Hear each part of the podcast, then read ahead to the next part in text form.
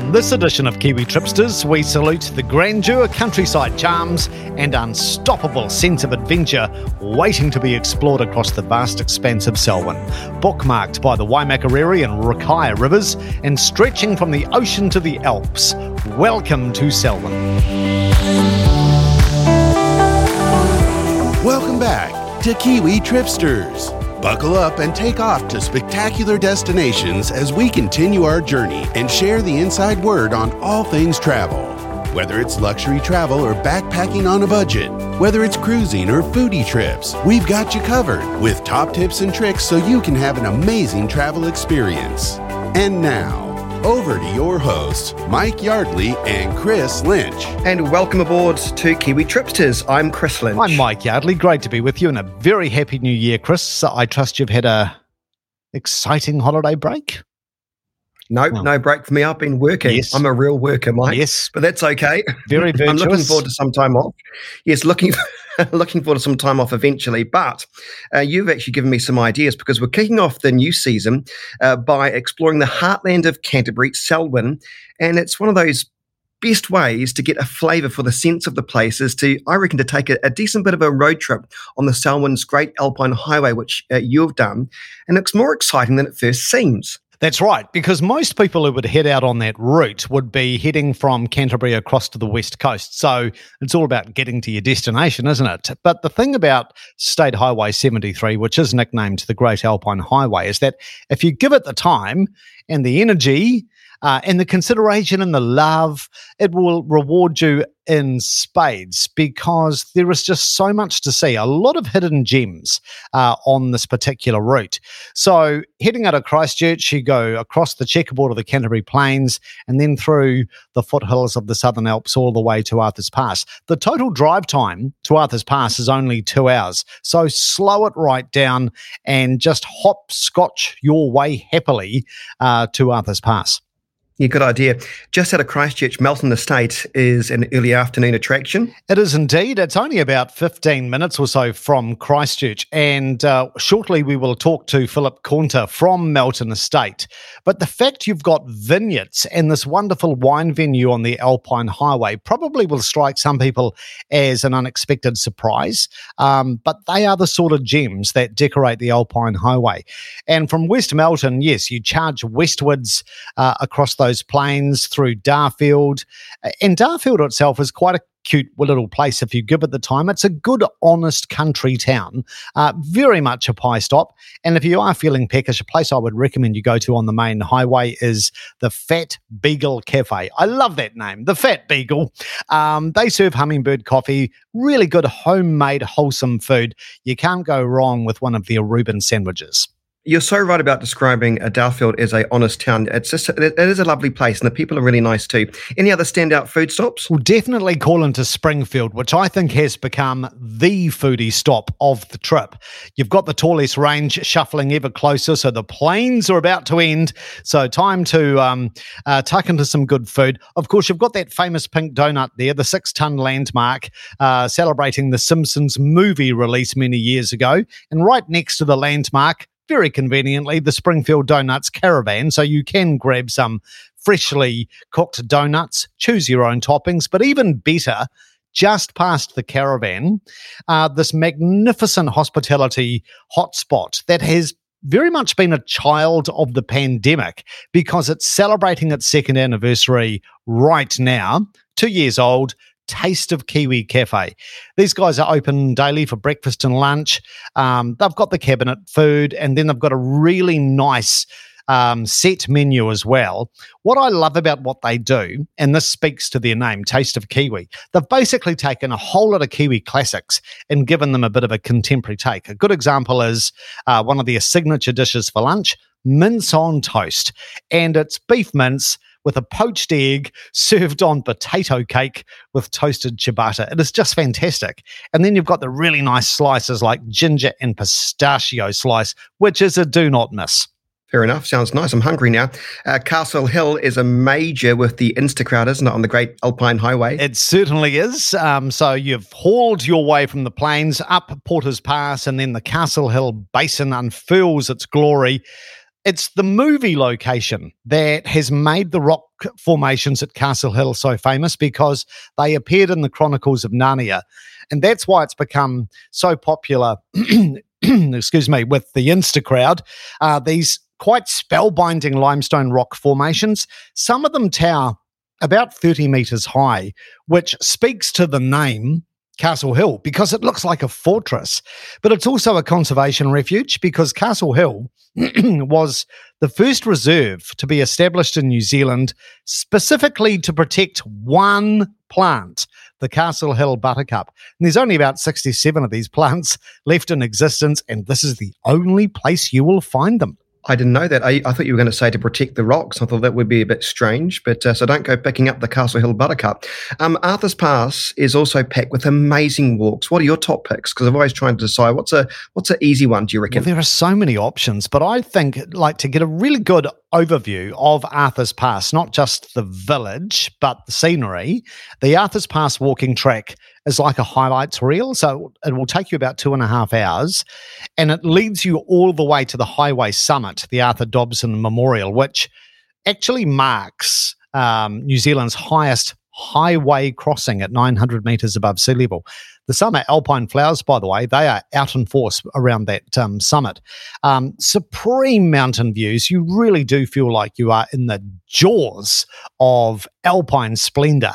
Um, and it's quite an easy walk. It's quite a long walk, but it's easy. And it does include the very frothy Bridal Veil Falls. If you want something shorter, Devil's Punch Bowl Falls. It would have to be the most popular day walk in Arthur's Pass. And after the rain, those falls, they gush like a fire hydrant. And from the Punch Bowl car park, you can take a really short walk directly above the Otira Railway Tunnel. So if you want to do something a bit quirky, you can, if you time it right, feel the rumble of a train passing beneath you, Chris.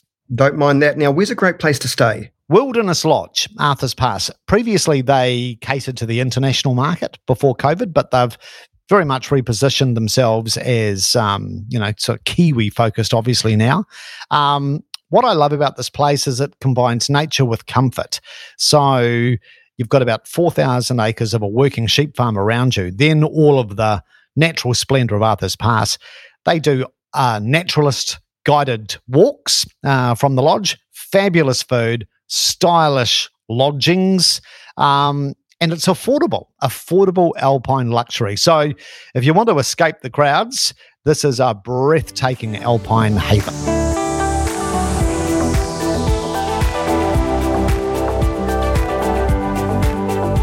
You're with Kiwi Tripsters. I'm Mike Yardley. Now, if you are venturing out on Selwyn's Great Alpine Highway from Christchurch, or perhaps you're just seeking a leisurely lunch among the vines, an essential stop not far from Christchurch is in West Melton at the boutique brilliance of Melton Estate. And joining us from the venue and the vines is the managing director, Philip Cornter. Very good uh, day to you, Philip. Good to see you. Good morning, Mike. Yep, great to see you too. Uh, lovely day here in West Melton as usual. Philip, um, give us the beginner's guide, the background to Melton Estate. How long have you been a wine and hospitality venue? Well, in uh, 2022, we're celebrating 20 years at Melton Estate.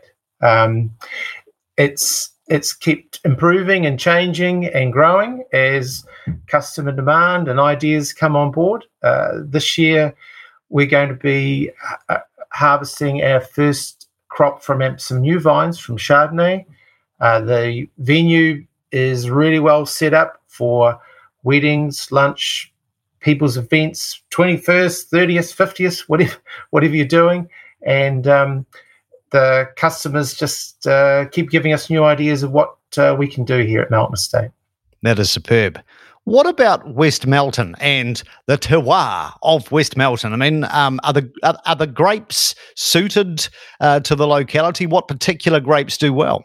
Well, if you think about Blenheim, if you think about Hawke's Bay, if you think about uh, Central Otago, we're all talking about hot, sort of dry country, and and Blenheim's you know riverbed country. Well, that's the same as West Melton. You know, it's it's we're on the we're on the Waimak riverbed and even in our uh, little block of 12 acres or so, there's sandy bits, there's clay bits, there's rocky bits, there's really nice soil, and it changes across even that block there. So yeah, the climate is really well set up for growing grapes. Um, West Melton, Burnham, there's been a number of vineyards over the years coming and, and going. And maybe with climate change, there's going to be more. But uh, what we like here is sort of the summer we're having now, which is that uh, hot during the day, cool during the night. That's great for growing Pinot Noir, Chardonnay, Riesling, Pinot Gris, the sort of things that, that we're growing here now. Uh, so yeah, uh, the the the land, the sun, um, the grapes are really well set up for in West Melton. That is what surprised me, Philip. Actually, just the sheer range of wines that uh, you produce, uh, because I'm sure some people who've come across Melton Estate will think of uh, a particular variety, maybe a particular bottle headlined by the name uh, Summer Love. But um, yeah, you do span a very wide range, don't you? Yes. Well, we try, and I think you know that what we're trying to do here is be a place where people can have a celebration, be it two people, be it 100 people. And so, what we wanted to do was to make sure there was a good range of wine for people to enjoy. Now, some people just like Sauvignon Blanc, and that's what they like. Other people like to change and, and try different things. Uh, so, right now, there's nine different wines um, here. And so, people are always going to find one or two or more that they like it just seems to work out really well for them. I mentioned Summer Love because it is just so synonymous with Melton Estate. What's been the secret of that success behind Summer Love? Because Riesling itself can be seen by some as an acquired taste. H- how did it come about, Summer Love? You're right, Mike. Um, Summer Love, it just keeps getting bigger, and it's hard to know where it's going to go. But what happened was I I tried a wine in um, the Yarra Valley, actually. Um, and I came and spoke to the winery team and said, This is the sort of wine that we need for people to, well, have celebrations. I want it to be fresh, spritzy, but also lower in alcohol. Um, and so that was how we started. Uh, and yep, Riesling is the core of it, but there's some there's a little secret ingredient in there of a bit of Pinot Noir, which gives it that color and a, and a bit of the strawberry flavor. But uh, the name Summer Love, well, sorry to say, it was three guys standing around at a barbecue thought of that. Um, so it wasn't some great consumer panel or anything, but people just love it. They love the name. I think maybe it started because people came here for a wedding. They enjoyed that celebration. They enjoyed the wine, and and through the events that we go to, through uh, some of our customers who have the wine um, in in some in some places around Canterbury, it's just got bigger and bigger and bigger. And, you know, just the last few weeks, I've been hearing about people who've been given a bottle and they're now ringing us up saying, well, where did we get it from? How do I get it? Because they enjoyed it so much. So it's the gift that keeps on giving, if I use that old term. And alongside wine tasting and, and cellar door sales at Melton Estate, um, I was really impressed to see how you've created a vine trail. You do your own tours. Tell us about that. Yeah, the um, well, wine tasting if you go to, to some wineries, can be a bit formal and stuffy. And what we want to do is make it a bit more fun. And actually, um, a customer rang me and, and she said, Look, I've got uh, five friends, and what we want to do is we want to come and taste wine, but we don't want to stand around and just analyze it. Well, I said, Why don't we go for a walk uh, in the vineyard? Um, and um, we'll take a wine and we'll go into the rows where those grapes were grown for that particular wine. And uh, so we did five or six wines or so. And what came out of it was some really great fun questions and, and, and the banter amongst each other worked out really well. It wasn't analytical about the wine, it was just, hey, it was very interesting. So what we created was this uh, vine trail where people can either walk it themselves and they can go into the Pinot Noir, the Chardonnay, the Riesling where the summer love's from. Or, um, as I had uh, a couple of people in yesterday, they've booked for me to take them into those rows and and to talk about it. And so what's what's come out of it is people who, who either don't know much about wine or want to learn a bit more about wine or you know they've heard about the summer love story they come here they have their tasting and then everybody stays on for a bit of food and, and maybe another glass of wine so again um, it's just a part of the way that we run things for with great hospitality. That's fantastic. Is it a family friendly destination? Well, yes. Yeah, there's there's plenty of room um, for the kids to, to play in, um, and and I should say, Mike, it's very accessible too. There's uh, uh, step free straight into the restaurant from the car park and ramps to get people around. Um, and the other day, in fact, we had someone who joined us on a on a, uh, a um, wine tasting tour in the vineyard in a wheelchair, and it was great for them to go all the way into right next to the vines and do that. So, yep, we have people of all ages here, um, little kids right up to well. Um, uh, we had my mum who's 85 here the other day, so you know people just love it. That's wonderful. Obviously, it's a very versatile venue, and you play host to all sorts of celebrations, private functions, weddings, corporate events. Um, you cater to all, right? Yep, we we um, like I said, we're in the celebration uh, business. That's our focus. And just this week, there's been people planning events. Maybe they've come back from their break. So we've got a 21st uh, coming up. We've got a 30th. We've got uh, a 50th. Uh, yesterday there was four people in for lunch who were having a wedding anniversary. Um, there's people coming for uh, meetings. Um, I'm also working with a company that's going to help us do team building and use the lawns around the vineyard for team events, and then use the inside for their meetings. So every day it's different, and that what's what makes it really interesting here for us as well. Now, I know you're a, a very assertive uh, entrepreneur when it comes to getting the great message of Melton Estate out to the wider world, and you are going to be present at a number of upcoming events. Tell us about those, Philip. Well, uh, this time of year uh, is commonly events. Of course, some events have been postponed from other times, but the next one that's coming up is the South Island Wine and Food Festival, and uh, it's a very well run event. Uh, lots of wineries there. Um, we will be pouring uh, lots of summer love that day, particularly if it's a hot day. Uh, but there's other two events that we go to which are worth noting: the Women's Lifestyle Expo and the Food Show. Uh, both are, are great events for people to to come talk about wine, try some wine, and take some wine home as well. Um, it's really nice catching up with people and, and talking about uh, you know how they've enjoyed Melton Estate in the past, or, or if they want to learn more, no problem. Well, to find out more about the wonderful world of Melton Estate, just head to the website meltonestate.co.nz. I wish you all the very best for 2022, Philip, and um, great to check out uh, the estate recently, and uh, will, we will catch up soon. Thank you very much for your time. Thank you, Mike. Great talking to you. Stay tuned. Kiwi Tripsters will be right back after this break.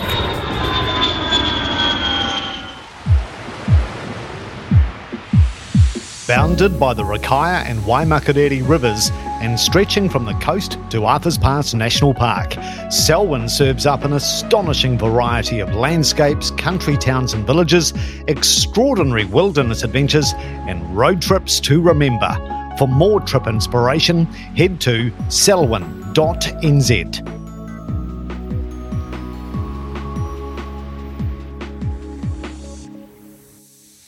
You're with Kiwi Tripsters as we delve into the variety of sights and delights in Selwyn. Shortly, we'll take you to Lake Coleridge and Terrace Downs, but Mike thinks a greatest Selwyn experience is delivered by Alpine Jet Thrills, and I would agree with you.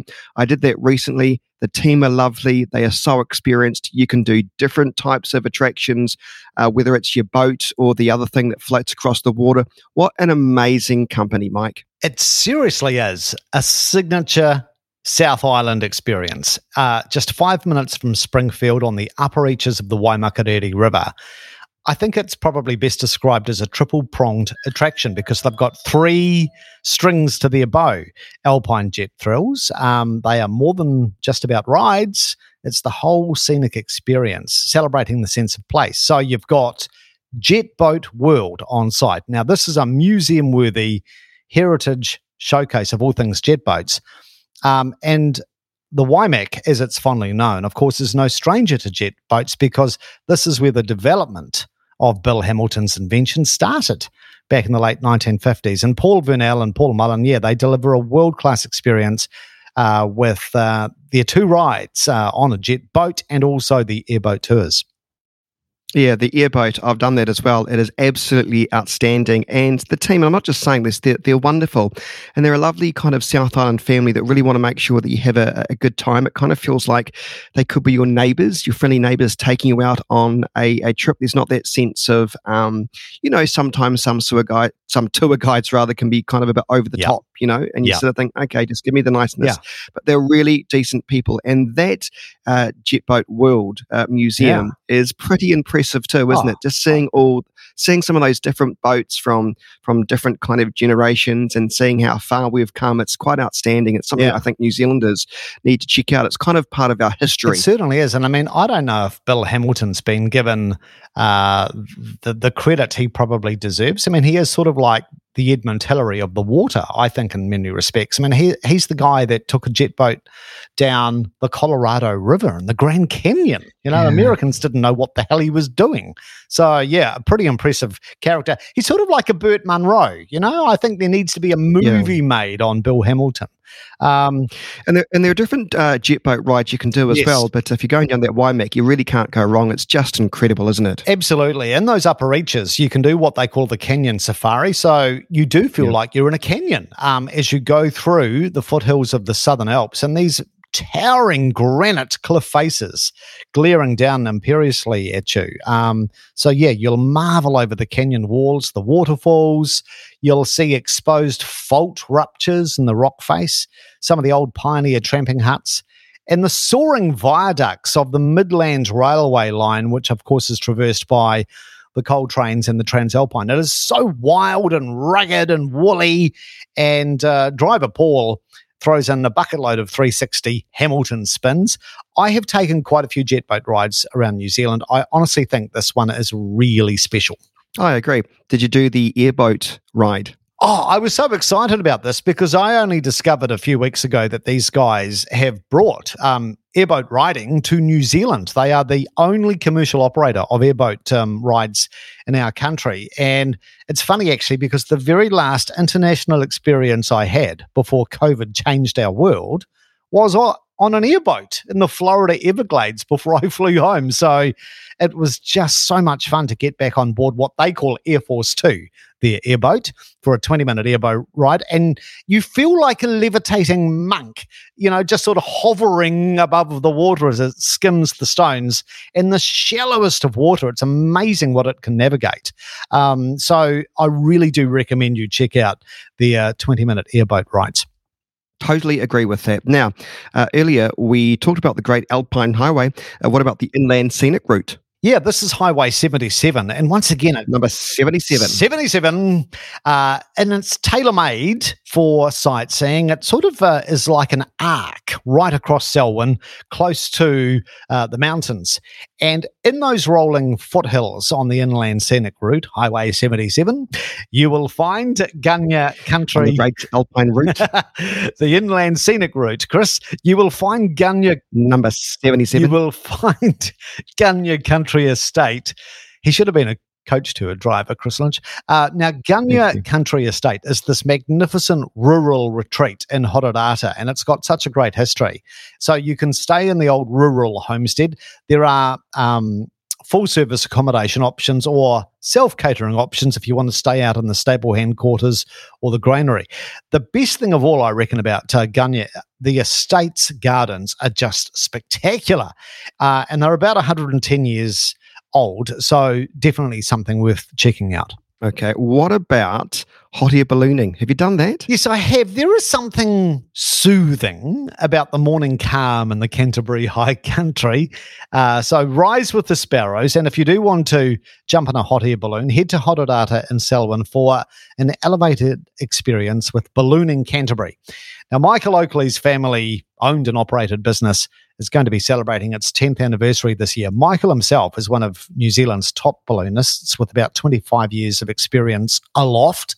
So it is a very romantic, escapist sort of sensation floating effortlessly for about an hour or so over the Canterbury Plains, backed by those towering mountains and on a very still day, it must be remarkable. Now, how about a great hike? Give me one. Oh, yes. Also in Selwyn, Canterbury's all time favourite day walk, Washpen Falls. So from Hororata, It's about 15 minutes drive uh, in Windwhistle to reach Washpen Falls.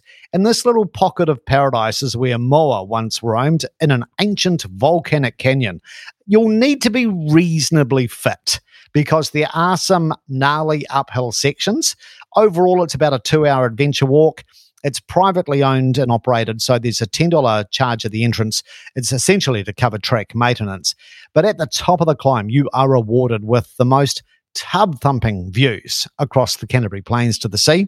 And as you descend back down the canyon, the track will take you along sparkling spring fed creeks, more waterfalls, and they create the longest uh, tributary of the Hororata River. Beautifully set, this place. A rustic covered shelter beside the lake blends beautifully with the surroundings. Just the place you just want to have a picnic. It really is a stunner. I must be the only person that hasn't done that yet because there's so many people have done the Washpen Falls and it does look absolutely amazing. Um, anything anything else of note in the inland scenic route that you particularly liked, Mike? Well, I do love how visible from the road on Highway 77, uh, an iconic Selwyn property Homebush Stables. Now, this is uh, part of the ancestral home of Canterbury pioneers, William and John Deans.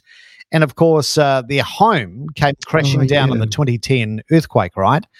But hmm. five mm. generations of the Deans family have farmed at Homebush since 1851, and those stables are still there, a Category 1 heritage listed building from the 1870s. And they've got a museum within those buildings with a wide ranging collection of um, exhibits about pioneer and country life on the Canterbury Plains. So if you want to uh, go inside the museum, uh, I know they do group tours, they can be arranged on the website.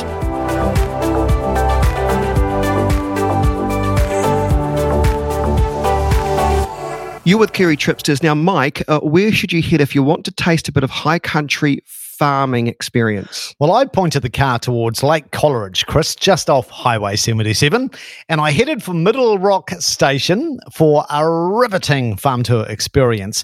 Now, this station is bordered by the Rakaia River, and the property farms about 7,000 Corriedale sheep. Bruce and Lynn Neal are your hosts, and they have been farming at Middle Rock since the early 70s. Uh, and recently they were joined by their daughter Charlotte and her husband. But their station was originally a ballot block settled by Bruce's father, and these were given out after World War II. Previously, it was part of the enormous Snowdon pastoral run, which goes way back to, you know, your pioneer days. But the Nells are the last ballot family still farming in the Lake Coleridge area, with many of the others snapped up as corporate farms or internationally owned farms. The tours by appointment generally span about three hours, but very much recommended. Okay, and they're environmentally conscious too, which people are kind of liking these days, aren't they? They are. I think there is a greater interest in what we hear about regenerative farming is all about. And yeah, um, yeah these guys are really passionate environmental stewards. Uh, Middle Rock has scooped so many awards in recognition of their regenerative practices and the love of the land. Um, and it's a very hands on farm tour. So after I helped Bruce and Charlotte and her children traffic manage the relocation of a rather large flock of sheep, um, an unexpected highlight was seeing the source of the Selwyn River which originates essentially on their land as an alpine spring, pure running Selwyn River water um, running through their station. Um, their high country views are just incredible. And the terrain is just all lovely and rolling and undulating. I was intrigued by the sight of this natural landmark they have on their property, which inspired the spa- uh, station's name, Middle Rock. Sounds like Fraggle Rock, doesn't it? Middle Rock nice. is this glacial, what they call a glacial floater. So it's this monstrous living room sized rock that got wedged in the top of a hill um, as the glacier retreated. And it's been there ever since, hasn't moved apparently, but it just protrudes southwards at the top of the hill on the station. Um, but yeah, there's a lot of magic to be enjoyed at Middle Rock with the charming Nell family. Sounds nice. Now, 10 minutes west of Middle Rock brings you to the village of Lake Coleridge. Yes, and it's home to the government's first hydro station, the Coleridge Power Station, which does look like something out of a Charles Dickens novel. It just looks ancient and Victorian. It was completed in 1914, uh, built mainly to supply power to Christchurch. Today, it generates about 4% of New Zealand's hydro power. So, quite a small station, but it's like the little station that just keeps on ticking. Um, and you've got this fabulous stroll at Lake Coleridge Village um, through Harry Hart's trees. So Harry Hart was in charge of the power station about a century ago, right? And he decided, look, we need to make this place um, somewhat more desirable and shady. So he planted the area with many of the world's really big conifer trees. And his stirring legacy today just graces the village with all of these shady, pitch perfect picnic spots under all of his prized specimens. Something a bit quirky in Lake Coleridge, in 1915, a show home was built very close to the power station. And it was a show home to sort of showcase the brilliance of electricity in the home. So they call it the electric cottage, right? And it's now privately owned, but it's um, been immaculately restored. It's like a chocolate box cottage, and you can see it when you take a bit of a walk around the village. Sounds very nice. And nearby, I like the sounds of uh, there's other lots of walks you can do, right? A lot of walking galore. This is so you, Chris. Walking galore. Backed by the Southern Alps, Lake Coleridge is loaded with high country trails. Uh, one of the best if you're up for something a bit intrepid. A three to four hour return slog up and down Peak Hill. Uh, the views spectacular. The start is marked with a DOC sign on Algidus Road, uh, which is about 10 minutes drive from Lake Coleridge Village. And then you cross a paddock, then have a steep uphill climb to a ridge before you have a more gradual ascent to the summit. So you do need to take your water, you do need decent shoes, but as I say, the views, oh, uh, spectacular. The great reward. And I, am so glad we're talking about this because, you know, while all our borders remain closed, there are so many things we can do here. Another one is uh, Terrace Downs Resort, which recently reopened. It did. Um, it had a bit of a trouble, like many major hotel operations did with COVID. So it was closed for a while, but it's so uplifting to see Terrace Downs back in action, reopened, revitalized, and humming again under its new owners, CPG Hotel. So it's the location which I think people just love about Terrace Downs, perched on the edge of the Rakaia River. You're right at the foot of Mount Hutt. And it's amazing when you just look out of your villa window on the private balcony and you just watch the weather go by and just how fickle the weather is. Stuff rolls in, rolls out. Um, the wide open views of those ridges, the hills, all of that tussock mopped terrain. It really is quite special. The accommodations very stylish, very spacious. Um, as I say, I had a private balcony at my little villa, and I just loved watching that light, the shifting light. True magic. Yeah, it is. What about the dining options there? What's the clubhouse, uh, the clubhouse restaurant like? Yeah, very, very good. Once again, all about the view. So as you tuck into your Weet-Bix for breakfast, for example, you're just looking out at the foot of Mount Hutt as low clouds scud by. Um, but the restaurant is uh, is very inclusive, so you don't have to be staying at Terrace Downs to enjoy breakfast, lunch, or dinner, or all day snacks there. Um, it's open to all. Uh, you can dine fireside or out on the deck if the weather is wooing you outdoors.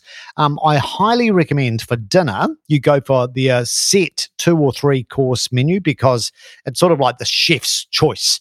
And I really recommend the Ora King salmon fillet with citrus risotto, seasonal greens, and herb hollandaise. Just wonderful. And for dessert, Chris, this would have to be the dessert of summer for me. Whittaker's dark chocolate torte with Marlborough sea salt caramel ice cream. Man, that is a knockout at Terrace Downs. Oh, that sounds nice. That sounds nice. Minus the sea salt. I don't get the latest craze really? of putting salt and caramel. No, I it's don't that, do sea salt. I think it's just that whole sweet and sour thing, you know?